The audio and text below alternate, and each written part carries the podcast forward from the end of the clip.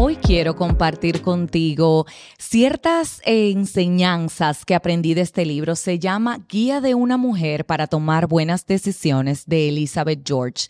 Y aunque está centrado en un principio para las mujeres, no importa si eres hombre y obviamente nos estás sintonizando, porque creo fielmente que estas pautas que voy a compartir contigo van a ser de bendición para tu vida. La verdad es que yo las aprendí a través de este libro y al día de hoy las aplico en todas las cosas que tengo que hacer, y me encanta porque cada una de las pautas están edificadas o basadas en versículos bíblicos, y es básicamente qué tenemos que hacer tú y yo para tomar buenas decisiones.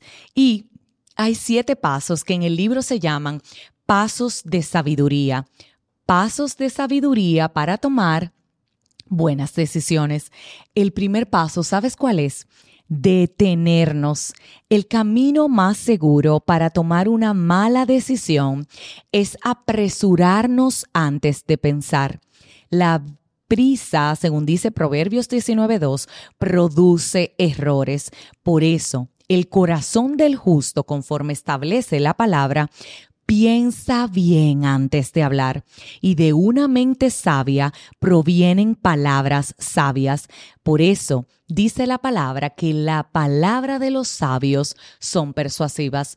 Mira, yo te comparto de testimonio que las peores decisiones que yo he tomado en mi vida han sido precisamente por no detenerme. Si tienes que tomar una decisión, guíate de este primer paso, que es detenerte. ¿Por qué? Porque la Biblia dice en Proverbios, como te acabo de compartir, que la prisa produce errores. El segundo paso es esperar. Escucha lo que dice. Esperar antes de actuar o reaccionar también te da tiempo para tomar una verdadera decisión. Esperar te da tiempo para respirar hondo, tanto en tus pulmones como en tu alma, para poder responder como una persona sabia conforme establece la palabra. Tienes que saber que tienes que esperar antes de hablar. Escucha esto que a mí me cautivó y te lo comparto en el día de hoy. Siempre deja para mañana lo que nunca deberías hacer. Te voy a repetir eso una vez más. Siempre deja para mañana lo que nunca deberías hacer y pospón toda elección, acción y reacción mala que te pueda hacer caer en pecado. Primer paso, detente. Segundo paso, espera para tomar la decisión. Tercer paso, y para mí el más importante, escudriña las Escrituras. Consulta siempre a Dios primero. Si necesitas un consejo, tu mejor consejero siempre va a ser Dios. Y los consejos más claros y puntuales, Dios te los va a dar a través de esta, su palabra. Por eso, detente, espera, escudriña la Escritura a través de la oración. Y hablando de oración, ese es precisamente el cuarto paso. Quédense quietos y sepan que yo soy Dios, dice el Salmo cuarenta y seis diez. Por eso, ríndanse y estén quietos. Para tomar una decisión, detente. Espera, revisa qué dice Dios en su palabra acerca de eso que tienes que decidir. Ora, y el quinto paso, ¿sabes qué es?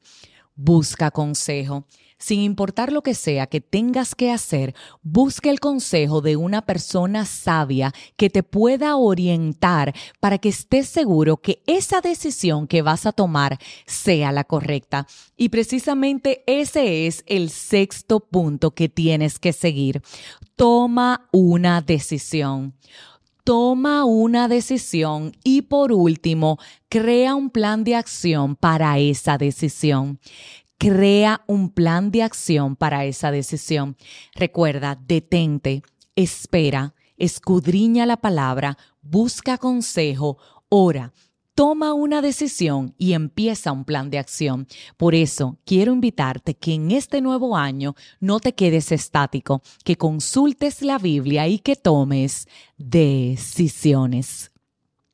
Si este mensaje edificó tu vida, te invito a que le des me gusta, que te suscribas, a que lo compartas, a que le des a la campanita y a que recuerdes que si le das a la campana, pues obviamente vas a recibir la notificación del próximo episodio, pero que sin importar lo que pase, siempre le preguntes a Dios, ¿cuál es la decisión que tienes que tomar?